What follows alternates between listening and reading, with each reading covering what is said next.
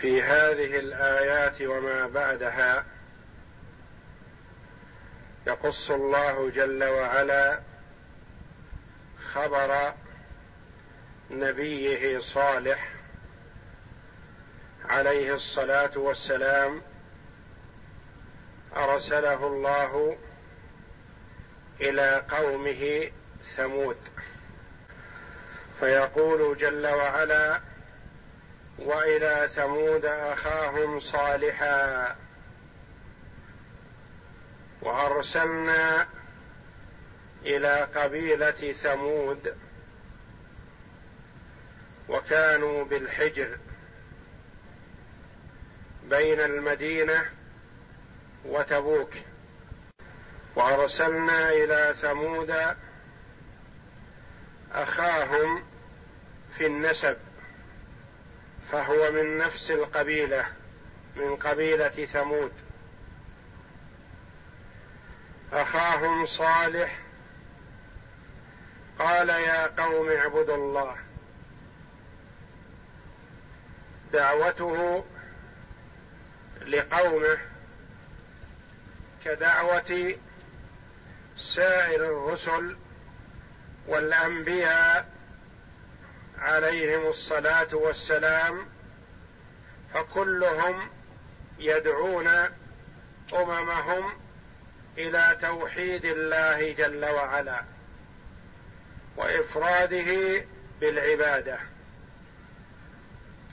قال يا قوم اعبدوا الله ما لكم من إله غيره لا إله يستحق العبادة سوى الله.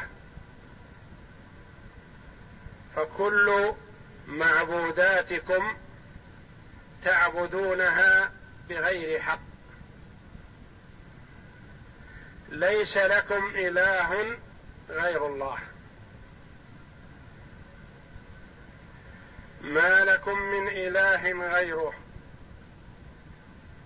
ثم دلل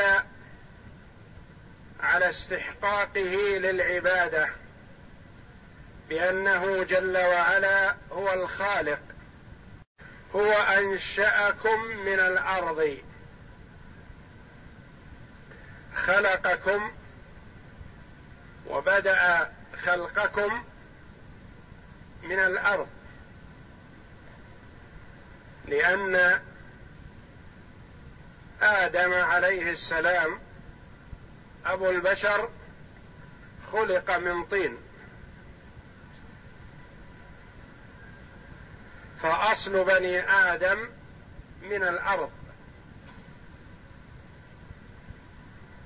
ويعودون إليها ثم يخرجون منها للنشأة الآخرة. هو أنشأكم من الأرض. فالذي أنشأكم من الأرض ورباكم بنعمه هو المستحق للعبادة وحده. والقادر على أن يخلقكم من تراب ثم صوركم على هذه الصور هو القوي القادر جل وعلا فلا يجوز أن يصرف شيء من أنواع العبادة لغيره. هو أنشأكم من الأرض. دليل القدرة. واستعمركم فيها جعلكم عمارا لهذه الأرض. استعمركم فيها أو جعلها لكم بمثابة العمرة التي يعطاها الإنسان مدة حياته. أو استعمركم فيها بمعنى أطال أعماركم فيها. فكانت أعمارهم من ثلاثمائة سنة إلى ألف سنة وأكثر من ذلك.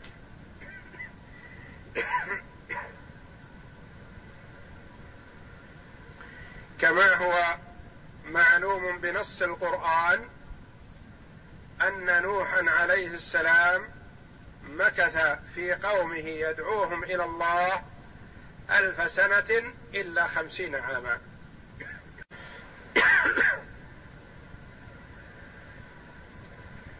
واستعمركم فيها أطال أعماركم في هذه الأرض. فهو المستحق للعبادة. فاستغفروه اطلبوا المغفرة منه لما سلف من ذنوبكم. ثم توبوا إليه.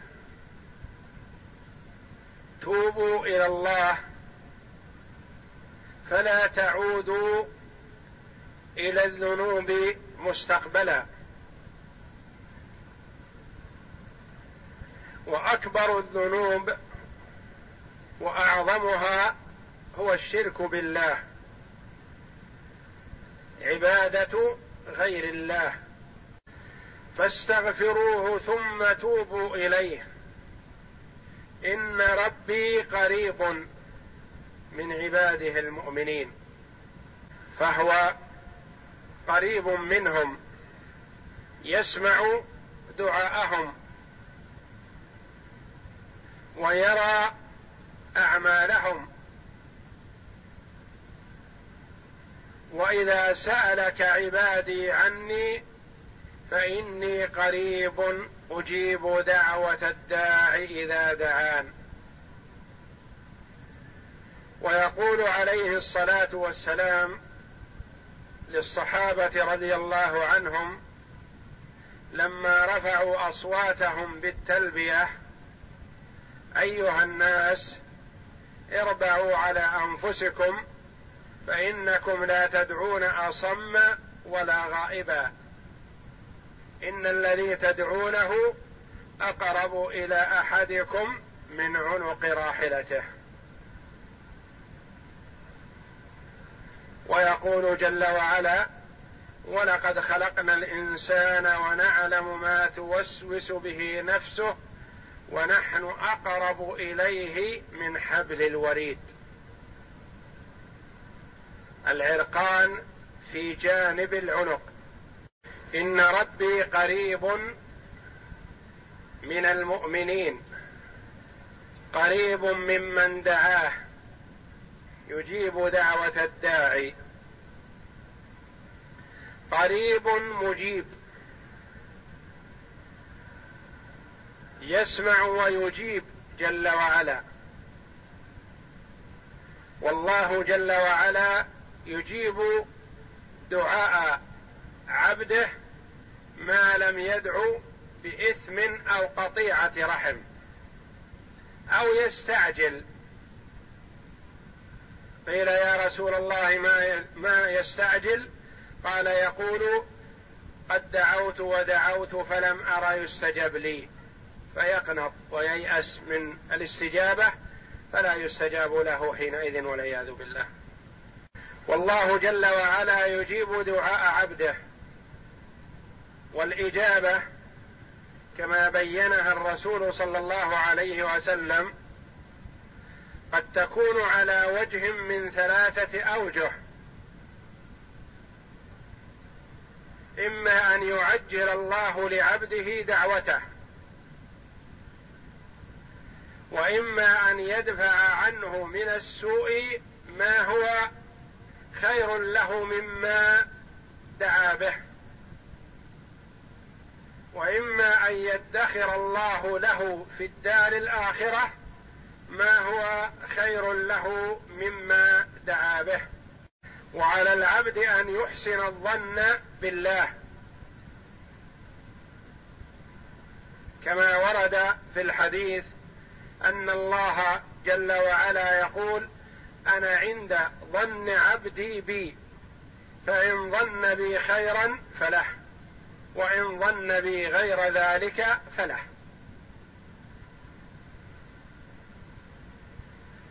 إن ربي قريب مجيب يجيب دعوة الداعي جل وعلا.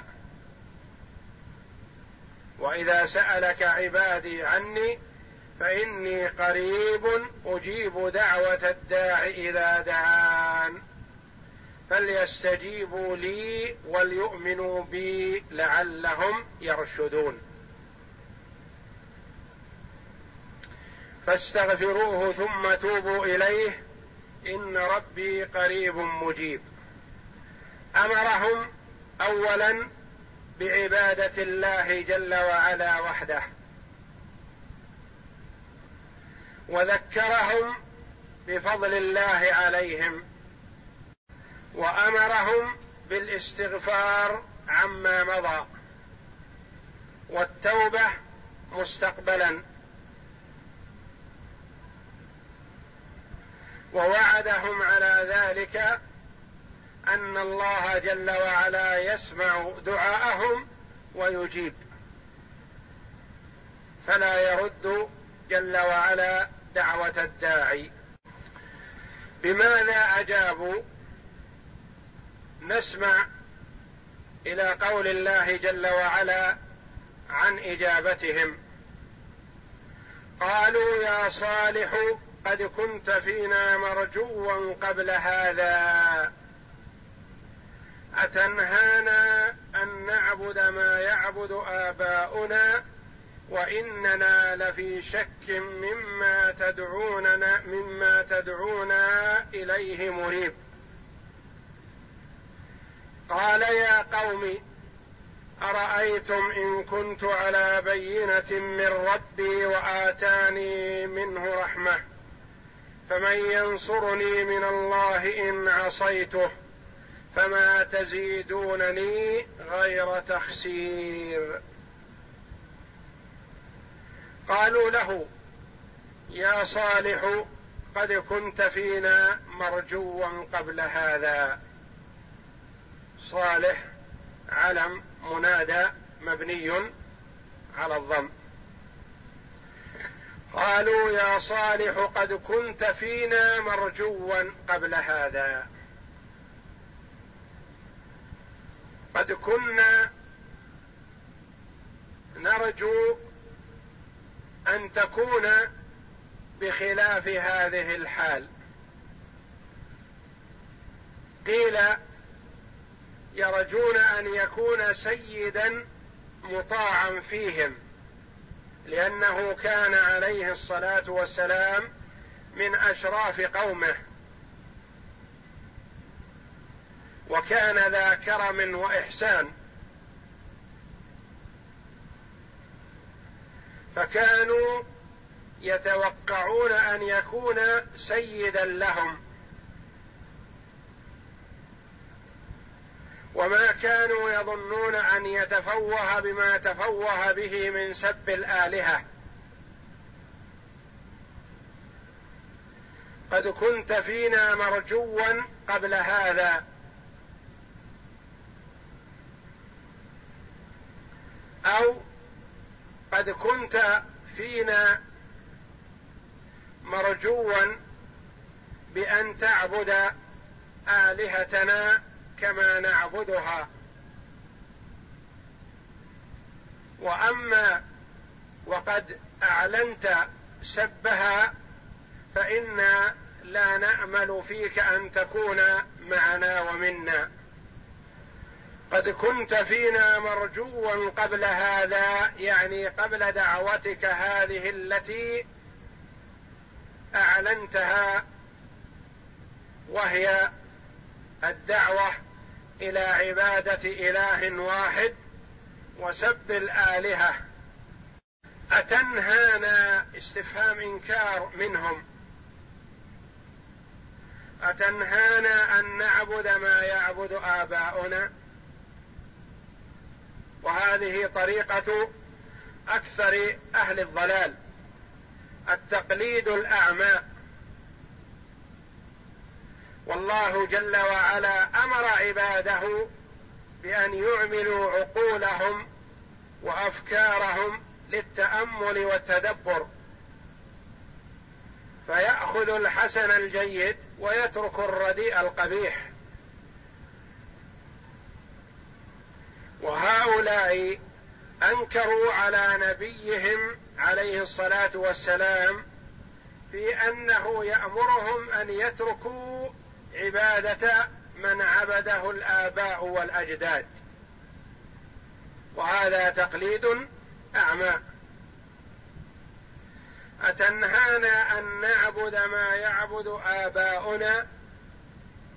يعني فنحن سائرون على ما سار عليه آباؤنا. وإننا لفي شك مما تدعونا إليه مريب. تدعونا إلى عبادة إله واحد. فنحن نشك في صحة ما تدعونا إليه. والشك قد يمكن تصحيحه وتعديله إذا كان خفيفا لكن هذا شك مريب. شك قوي في الريب. لا يمكن أن نستجيب لك فيما تدعونا إليه. واننا لفي شك مما تدعونا إليه مريب. وأخبر الله جل وعلا عنهم عن قولهم هذا وجاء به بالمؤكدات. بإن المؤكدة وإدخال لام الإبتداء على خبرها في قوله لفي اللام. لفي شك مما تدعونا إليه مريب. يعني لن نستجيب لك أبدا. فنحن لن نقبل دعوتك. ثم تحبب إليهم بمناداتهم. وقوله يا قوم قال يا قوم أرأيتم إن كنت على بينة من ربي وآتاني منه رحمة أنا أدعوكم إلى ما أدعوكم إليه من أجل بينة جاءتني من ربي إلهي وخالقي ومربيني بالنعم. فأنا على بينة منه وأنتم مقلدون. فمن جاء بالبينة فهو أولى بالاتباع والتصديق ممن قلد. أرأيتم إن كنت على بينة من ربي وآتاني منه رحمة؟ رحمني بالإيحاء إلي وإرسالي إليكم لدعوتكم إلى توحيده جل وعلا. وآتاني منه رحمة. فمن ينصرني من الله إن عصيته. أنا مرسل من الله جل وعلا الخالق. المربي بالنعم المستحق للعبادة. فآمركم بما آمر بما أمرني به ربي. فما رأيكم لو عصيت ربي؟ من ينقذني من عذابه؟ أنتم مقلدون. وأنا أدعوكم إلى بينة واضحة ظاهرة من إلهي الذي أرسلني إليكم. فهل يليق أن أترك ما أرسلت به إليكم وأتبعكم على التقليد؟ أنا على بينة وأنتم على تقليد. فلا يليق أن أترك بينتي وأرد رحمة ربي وأتبعكم على غير هدى بل على تقليد أعمى. فمن ينصرني من الله إن عصيته فلا يستطيع أحد أن ينقذني أو ينجيني من عذاب الله. إن عصيت ربي وأحذركم أنتم أن تقعوا في المعصية فتقعوا في العذاب.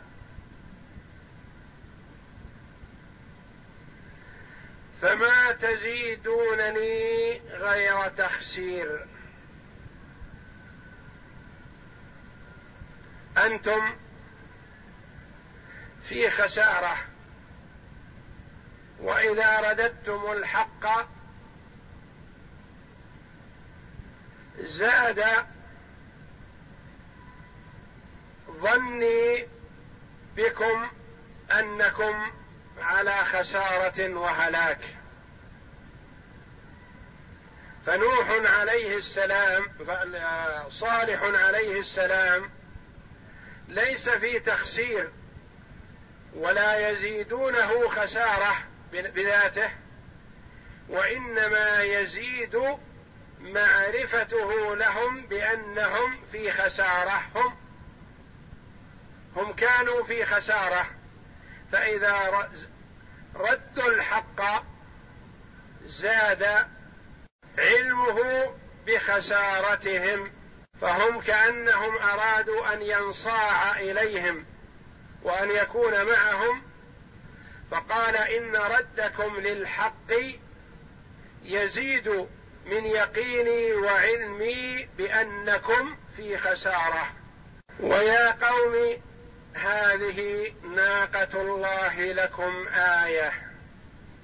فذروها تأكل في أرض الله ولا تمسوها بسوء ولا تمسوها بسوء فيأخذكم عذاب قريب.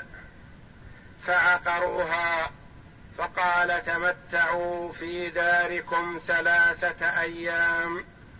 ذلك وعد غير مكذوب. فلما جاء أمرنا نجينا صالحا والذين آمنوا معه برحمة منا ومن خزي يومئذ إن ربك هو القوي العزيز. وأخذ الذين ظلموا الصيحة فأصبحوا في ديارهم جاثمين. كأن لم يغنوا فيها ألا إن ثمود كفروا ربهم ألا بعدا لثمود. يقول الله جل وعلا عن صالح عليه السلام أنه قال يا قوم هذه ناقة الله لكم آية. قوم صالح قالوا لصالح عليه السلام ائتنا بعلامة تدل على صدقك بأنك مرسل من الله. وهذه العلامة تكون مبنية على اقتراحنا وتحديدنا. فقال ماذا تريدون؟ قالوا نريد أن تخرج لنا من هذه الصخرة الصماء ناقة عشراء في بطنها جنينها. صخرة صماء ملسى فإن أخرجت لنا من هذه الصخرة ناقة بهذه الصفة اتبعناك. وصدقناك وعلمنا أن ما جئت به هو الحق. فأخذ على ذلك عهودهم ومواثيقهم فأعطوه العهد والميثاق بأنهم يؤمنون. إن حقق لهم هذا الطلب. فدعا صالح ربه وتضرع إليه بأن يجعل له هذه الآية. فكان القوم حول الصخراء. فرأوها تحركت وانشقت وخرج منها ناقة عشراء في بطنها جنينها يتحرك بقدرة الله جل وعلا. ناقة عظيمة لا تشبه النياق. فكانت إذا رأتها الدواب والحيوانات والإبل هربت منها لضخامتها وعظمها وولدت جنينها خرج يمشي معها بعدما خرجت من الصخرة بإذن الله جل وعلا. فقال صالح عليه السلام ويا قوم هذه ناقة الله لكم آية علامة على صدق الناقة التي طلبتموها. وإضافة الناقة إلى الله وجميع الخلق خلق الله وعبيد الله إضافة تشريف. كما نقول ويقال بيت الله الكعبة بيت الله.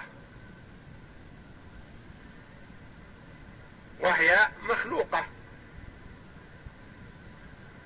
فإضافة هذا البيت شرفه الله إلى الله جل وعلا إضافة تشريف. كذلك إضافة الناقة إلى الله جل وعلا إضافة تشريف. وإلا فهي مخلوقة لله جل وعلا كسائر مخلوقاته. وكما يقال عبد الله. أضيف إلى الله جل وعلا إضافة تشريف في أن عبوديته لله جل وعلا شرف له. فشرف للعبد أن يكون عبدا لله جل وعلا.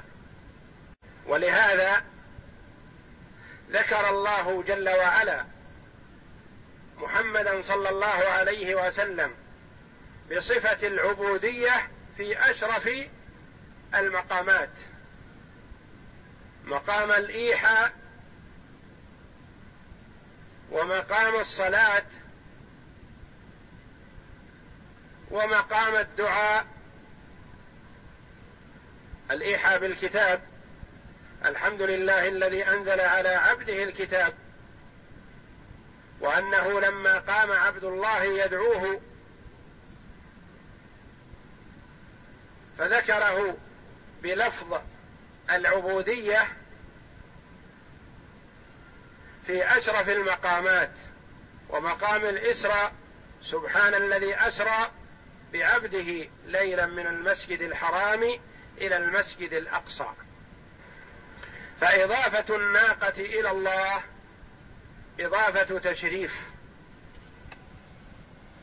وهي مخلوقة كسائر مخلوقات الله جل وعلا. ويا قوم هذه ناقة الله لكم آية علامة على صدق جاءت كما طلبتم. فذروها دعوها.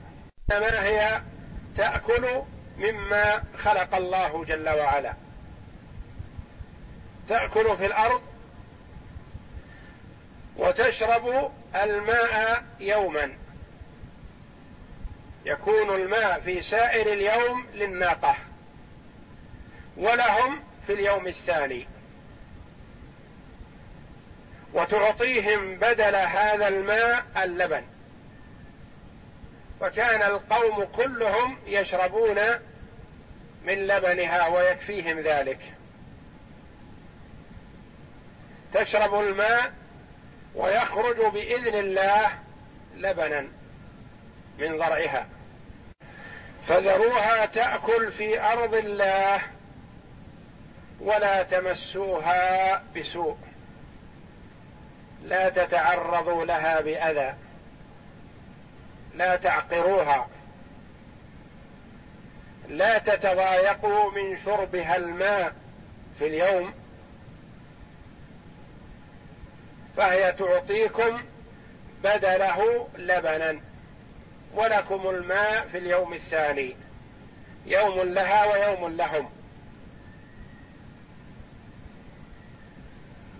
ولا تمسوها بسوء لا تتعرضوا لها بسوء.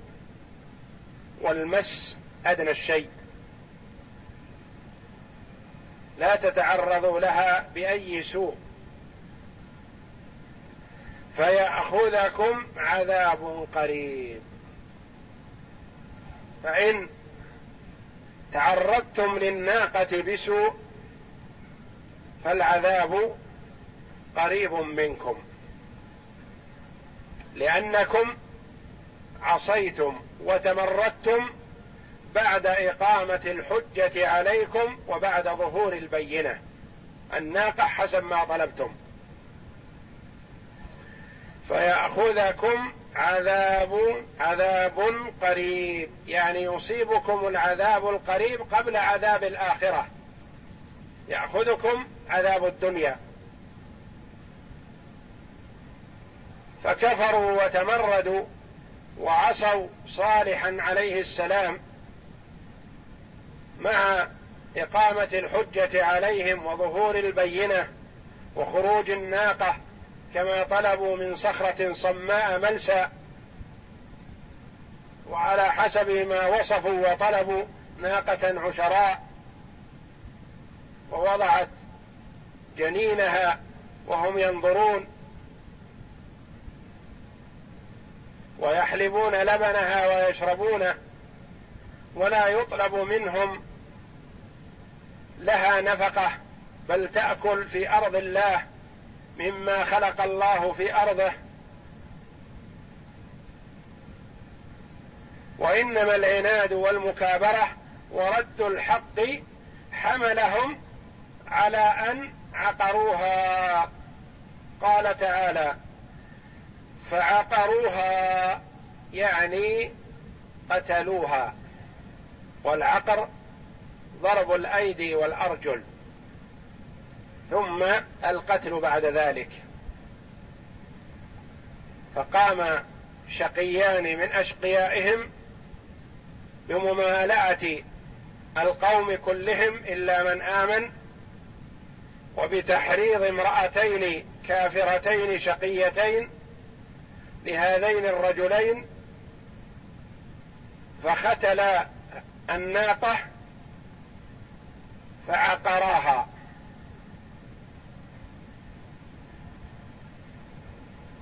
فذهب حوارها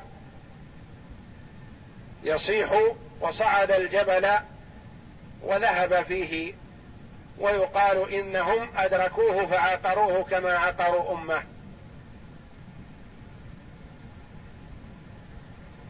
فعقروها قتلوها. فلما أخبر صالح عليه السلام بأن القوم الأشقياء قتلوا الناقة. ماذا قال؟ عرف أن العذاب قد حل بهم. وأنهم لن يستجيبوا له. قال عليه السلام فقال تمتعوا في داركم ثلاثة أيام. تمتعوا عيشوا وكلوا واشربوا. ما شئتم في مكانكم وبلدكم ثلاثة أيام. ذلك وعد غير مكذوب. فسيحل بكم العذاب بعد ثلاثة أيام. وقال علامة صدق أنكم تصبحون في اليوم الأول من الثلاثة الأيام وجوهكم مصفرة. وفي اليوم الثاني تصبحون ووجوهكم محمرة. وفي اليوم الثالث تصبحون ووجوهكم مسودة. وفي اليوم الرابع ينزل بكم العذاب. فحصل ما أنذرهم به عليه الصلاة والسلام فأصبحوا في اليوم الأول ووجوههم مصفرة وفي اليوم الثاني محمرة وفي اليوم الثالث مسودة. وفي اليوم الرابع صيح بهم صيحة عظيمة قطعت نياط قلوبهم في أجوافهم فسقطوا هامدين فقال تمتعوا في داركم ثلاثة أيام.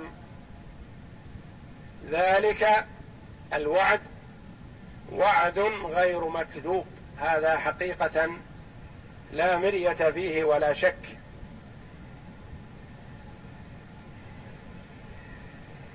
فلما جاء أمرنا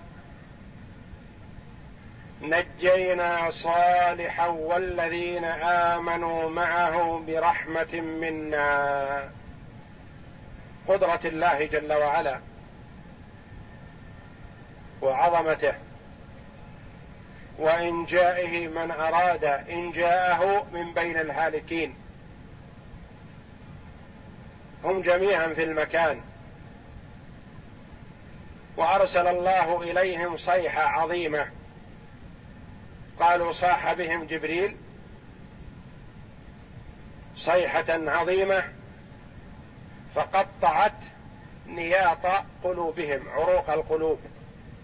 فسقطت القلوب في الأجواف سقطت القلوب في أجوافهم وسقطوا على الأرض هامدين ميتين. وأنجى الله جل وعلا صالحا عليه السلام والذين آمنوا معه برحمة منه تعالى. لا بحولهم ولا بقوتهم. أنجاهم الله جل وعلا من العذاب ومن خزي يومئذ. خزي ذلك اليوم لأن في العذاب الدنيوي خزي دنيوي والعياذ بالله. فأنجى الله جل وعلا صالحا عليه السلام من العذاب كما أنجى من معه وأنجاهم من الخزي.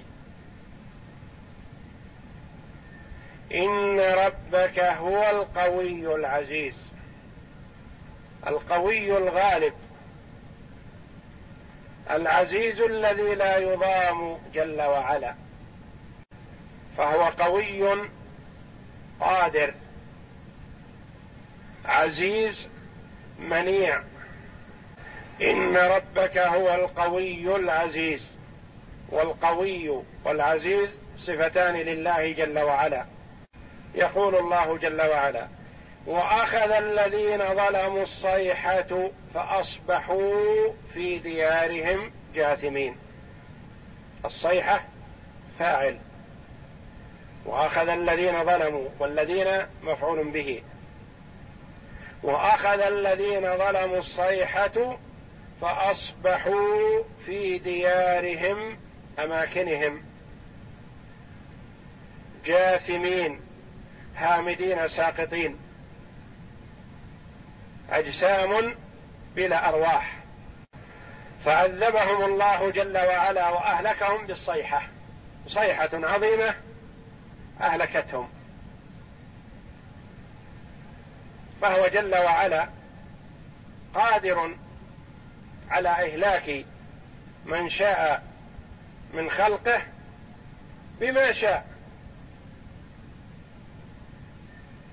فهو يهلك بالريح وبالصيحة وبالصاعقة وبالمطر وبالنار. وبغير ذلك من مخلوقاته جل وعلا. فأصبحوا في ديارهم جاثمين كأن لم يغنوا فيها كأن لم يوجدوا. مع طول متاعهم في هذه الدنيا إذا نزل بهم الموت والعذاب كأنهم ما وجدوا ذهبوا. وهكذا حال المرء في الدنيا الفاجر والشقي والذي لم يعبد الله جل وعلا. إذا جاءه الموت ولو عمر مئات السنين كأنه ما أدرك في هذه الدنيا شيئا لأن هذا الموت يعقبه العذاب ولم يستفد من دنياه لآخرته. وأما المؤمن الذي يعمل الصالحات في الدنيا فهو يربح الدنيا والآخرة. يربح الدنيا لأنه استعملها فيما ينفع ويربح الآخرة لأنه قدم لها عملا صالحا ينفعه عند الله. والفاجر والعياذ بالله مهما أوتي في هذه الدنيا فإنه يخسر الدنيا والآخرة. ما استفاد من دنياه خيرا. كأن لم يغنوا فيها كأن لم يوجدوا. كأن لم يغنوا لم يوجدوا. أو كأن لم يغنوا كأن لم يصيبهم الغنى في هذه الدنيا. مع ما أوتوا من الغنى والمال كأن لم يكن شيء. كأن لم يغنوا فيها ألا إن ثمود كفروا ربهم. كفروا بالله جل وعلا فماذا كانت النتيجة؟ ألا بعدا لثمود بعدا وسحقا بعدا عن رحمة الله جل وعلا وهلاكا لهم في الدنيا والآخرة. والله جل وعلا يسوق هذه القصص قصص الأنبياء مع أممهم لإنذار عباده وليعلم جل وعلا عباده أن العاقبة للمتقين وأن المرء مهما أوتي من الدنيا من المال والجاه والمنصب وغير ذلك فإنه لا يغنيه من عذاب الله إن عصى الله. وإنما العبد ينجو من عذاب الله جل وعلا بطاعته. فالله جل وعلا كريم من أن يعذب من أطاعه. وبعدله جل وعلا وحكمته يعذب من عصاه. ففيها بشارة للمؤمنين بالسعادة والنجاة في الدنيا والآخرة وفيها نذارة وتخويف لمن عصى الله جل وعلا بأن الله جل وعلا لا تخفى عليه خافية وأنه وإن أمهل عبده فإنه لا يهمله. إن امهله بالمع ومد له في العمر ومد له في المال والجاه والمنصب مع معصيته فإن الله جل وعلا لا يمهله وإنما ذلك استدراج. كما قال ابن عباس رضي الله عنه إذا رأيت الله يعطي العبد ما يحب على معاصيه فاعلم أن ذلك استدراج منه له أو كما قال رضي الله عنه. فالدنيا لا تزن عند الله جناح بعوضة. ولو كانت تزن عند الله جناح بعوضة ما سقى كافرا منها شربة ماء. ولكنه جل وعلا يعطي الدنيا من يحب ومن لا يحب. ولا يعطي العلم والدين إلا من أحبه. فحري بالعبد الذي يريد نجاة نفسه أن يتعظ بهذه المواعظ التي يعظ الله جل وعلا بها عباده ويذكرهم ويبين لهم مآل الفريقين فريق في الجنة وفريق في السعير. والله أعلم وصلى الله وسلم وبارك على عبده ورسول نبينا محمد وعلى آله وصحبه أجمعين.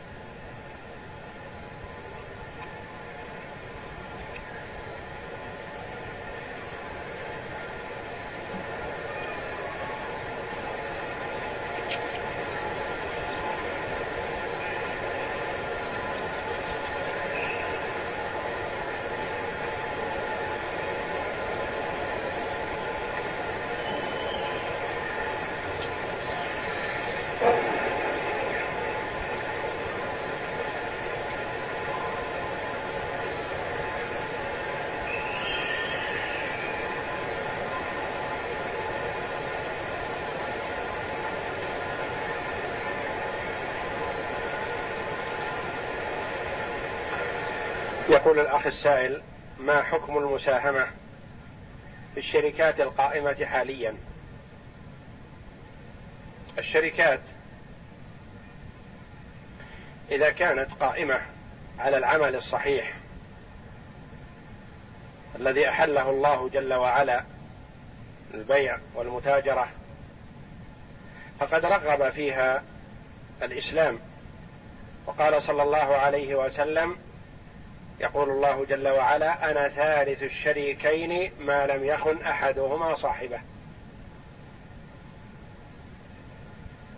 وأما إذا كانت قائمة على الربا واستثمار رؤوس أموالها في بنوك ربويه ثم توزع الأرباح فيما بعد كما هو حال كثير من الشركات اليوم فهذه لا تحل المساهمة بها ولا يجوز. ويجب على المسلم الذي يريد الكسب الحلال وأن يطعم نفسه ومن تحت يده ممن ائتمنهم الله عليه أن يطعمهم كسبا حلالا أن ينظر في عمل الشركة التي يريد أن يساهم بها. فإن كان عملها شرعي عمل صحيح متاجرة حلال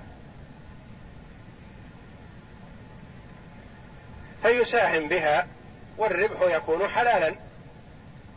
وأما إذا كانت قائمة على الربا أو تودع رؤوس أموالها أو الفائض من رأس المال في بنوك ربويه وتستلم الفوائد الربوية ثم توزعها على المساهمين كأرباح سنوية فهذا لا يجوز.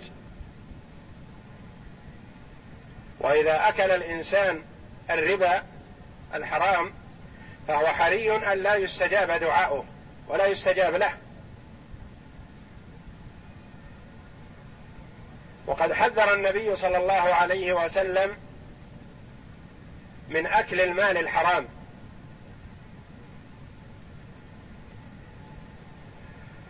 فذكر صلى الله عليه وسلم في مجال التحذير عن المال والأكل الحرام. ذكر الرجل يطيل السفر. أشعث أغبر. يمد يديه إلى السماء. يقول يا ربي يا ربي ومطعمه حرام ومشربه حرام وغذي بالحرام فأنى يستجاب لذلك.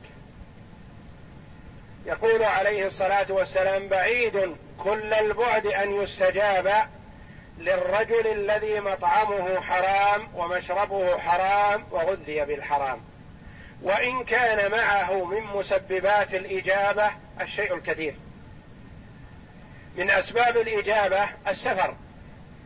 المسافر استجاب دعاؤه. الشعثة والغبرة من أسباب الإجابة.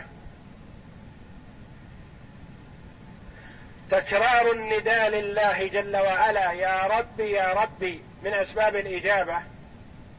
مع وجود هذه الأسباب إذا كان المطعم حرام والمشرب حرام وغذي بالحرام فلا يستجاب له. ومال حلال وإن قل خير وأنفع للعبد من الحرام وإن كثر. والحرام وإن كثر عاقبته إلى قل. منزوع البركة إما أن ينزع منه العبد فلا يستفيد منه وإما أن يحرم من الاستفادة منه فينزع منه المال قبل أن يموت. أو يموت وماله أوفر ما يكون ولا يستفيد منه. فهو منزوع البركة. وجاء سعد إلى النبي صلى الله عليه وسلم يطلب منه أن يدعو له بأن يكون مستجاب الدعوة. قال له النبي صلى الله عليه وسلم أطب مطعمك تكن مستجاب الدعوة. كل حلال وتكن مستجاب الدعوة. فإذا خلطت بين الحلال والحرام فلا يستجاب.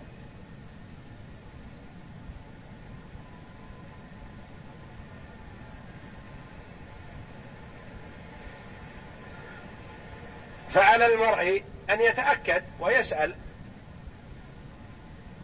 عن عمل الشركة التي يريد أن يساهم بها. أفيها شيء من أنواع الربا المنتشر في هذا الزمان بكثرة؟ قد لا يخلو منه إلا القليل لكثرة انتشاره وذلك مصداق ما أخبر به النبي صلى الله عليه وسلم أنه في آخر الزمان يكثر الربا ومن لم يأكله ناله من غباره. فعلى العبد أن يحذر أن يأكل الحرام من حيث يشعر أو من حيث لا يشعر لأنه ليس بمعذور. لا يقول هذه شركة إسلامية وأنا معذور لا اسأل اسأل عن عملهم ماذا يعملون؟ فإن وجدته عملا حلالا كسبه حلال فساهم فيه وإن وجدت غير ذلك فاحفظ مالك ولا تساهم في الحرام وتشجع الحرام. وتأكل الحرام.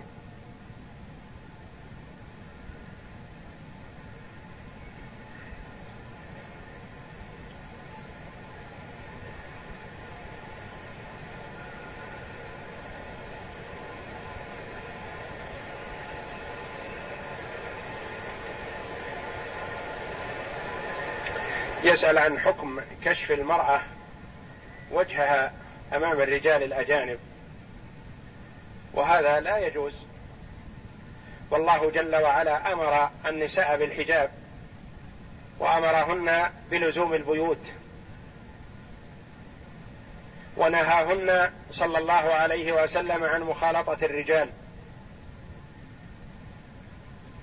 وصلاتهن في بيوتهن خير لهن. يقول عليه الصلاة والسلام لا تمنعوا إماء الله مساجد الله. إماء الله النساء مخاطبا للرجال. لا تمنعوا إماء الله مساجد الله وبيوتهن خير لهن. وفي رواية وليخرجن تفلات يعني إذا اردنا الخروج. وتقول عائشة رضي الله عنها في عهد الصحابة رضي الله عنهم أجمعين لو رأى رسول الله صلى الله عليه وسلم ما أحدث النساء لمنعهن من الخروج إلى المسجد. فما بالك بيومنا هذا؟ كثرت الفتنة. ووجه المرأة عورة إلا في الصلاة إذا صلت بمنأ عن الرجال الأجانب. يعني في مكان بعيد عن الرجال الأجانب فوجهها ليس بعورة في الصلاة. وأما خارج الصلاة أمام الرجال الأجانب فالوجه عورة. والله جل وعلا يقول وليضربن بخمورهن على جيوبهن.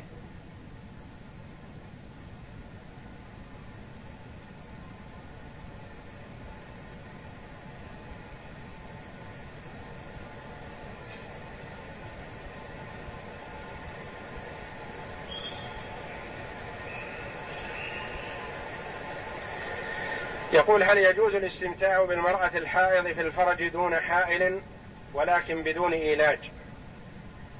وإذا مس الختان الختان فهل يجب على المرأة الاغتسال مع العلم أنها حائض؟ أولا يجوز الاستمتاع استمتاع الرجل بامرأته إذا كانت حائض بدون علاج تقول عائشة رضي الله عنها كان النبي صلى الله عليه وسلم يأمرني وأنا حائض فأتزر فيباشرني أو كما قالت رضي الله عنها. فكان عليه الصلاة والسلام يباشر عائشة وهي حائض بعد أن تلبس إزار يمنع إزار فيما بين السرة إلى الركبة.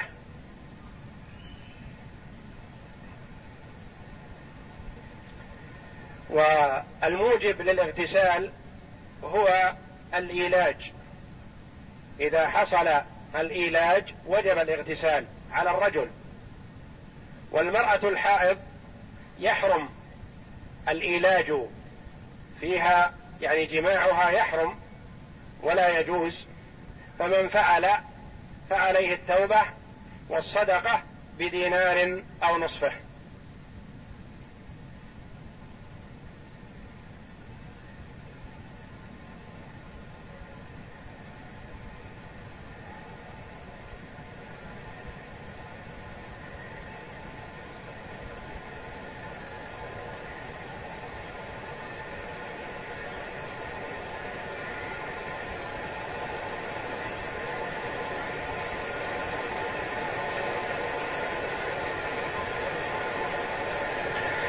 يقول امتلكنا بيتا إرثا ونحن سبعة والبيت فيه أماكن للإيجار ولم يتقدم لاستئجارها سوى مصور فهل يجوز لنا أن نؤجر له علما بأن الإيجار في بلادنا أبدي؟ لا لا يجوز لكم أن تؤجروه للمصور لأن عمل المصور حرام. وأشد الناس عذابا يوم القيامة كما ورد المصورون. وفي تأجير البيت أو الدكان للمصور إعانة له على هذا الإجرام وعلى عمل المنكر. وورد في الحديث من صور صورة كلف أن ينفخ فيها الروح وليس بنافخ. وورد أن المصور يقذف مع صورته في النار. ويقال للمصورين أحيوا ما خلقتم. ويقول الله جل وعلا ومن أظلم ممن ذهب يخلق كخلقي فليخلقوا حبة فليخلقوا ذرة فليخلقوا شعيرة. والتصوير من كبائر الذنوب.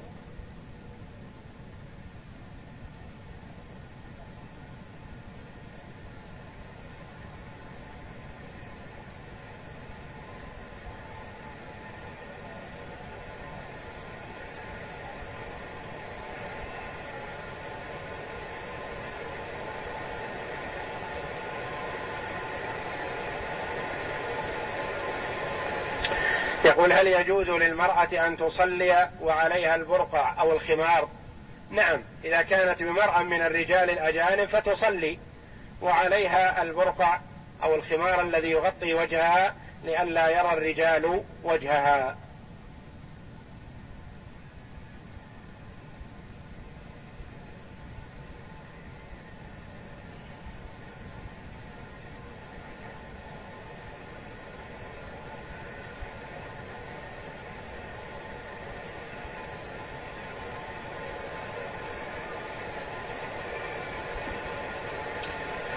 يقول أحرمت من الميقات السيل أنا وزوجتي.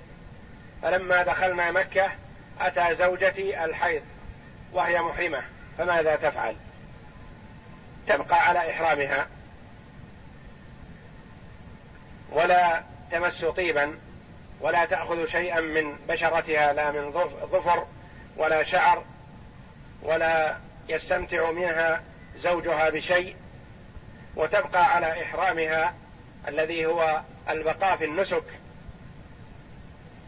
حتى ينقطع دمها وتغتسل فتؤدي الطواف تطوف ثم تسعى ثم تقصر وقد حلت من عمرتها.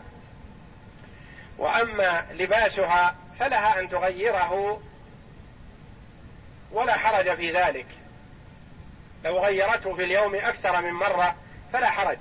لأنه لا يتعين اللباس في الإحرام. ولا تخرج إلى مكان ما بعد اغتسالها وإنما هي على إحرامها بعد اغتسالها تطوف وتسعى وتقصر من رأسها وقد حلت من عمرتها.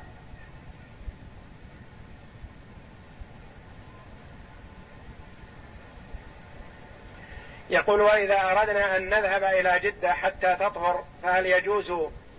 وإذا كان كذلك فمن أين تحرم؟ نعم يجوز أن تذهب إلى جدة إذا كنت أنت تريد الذهاب إلى جدة وهي لا تستطيع البقاء.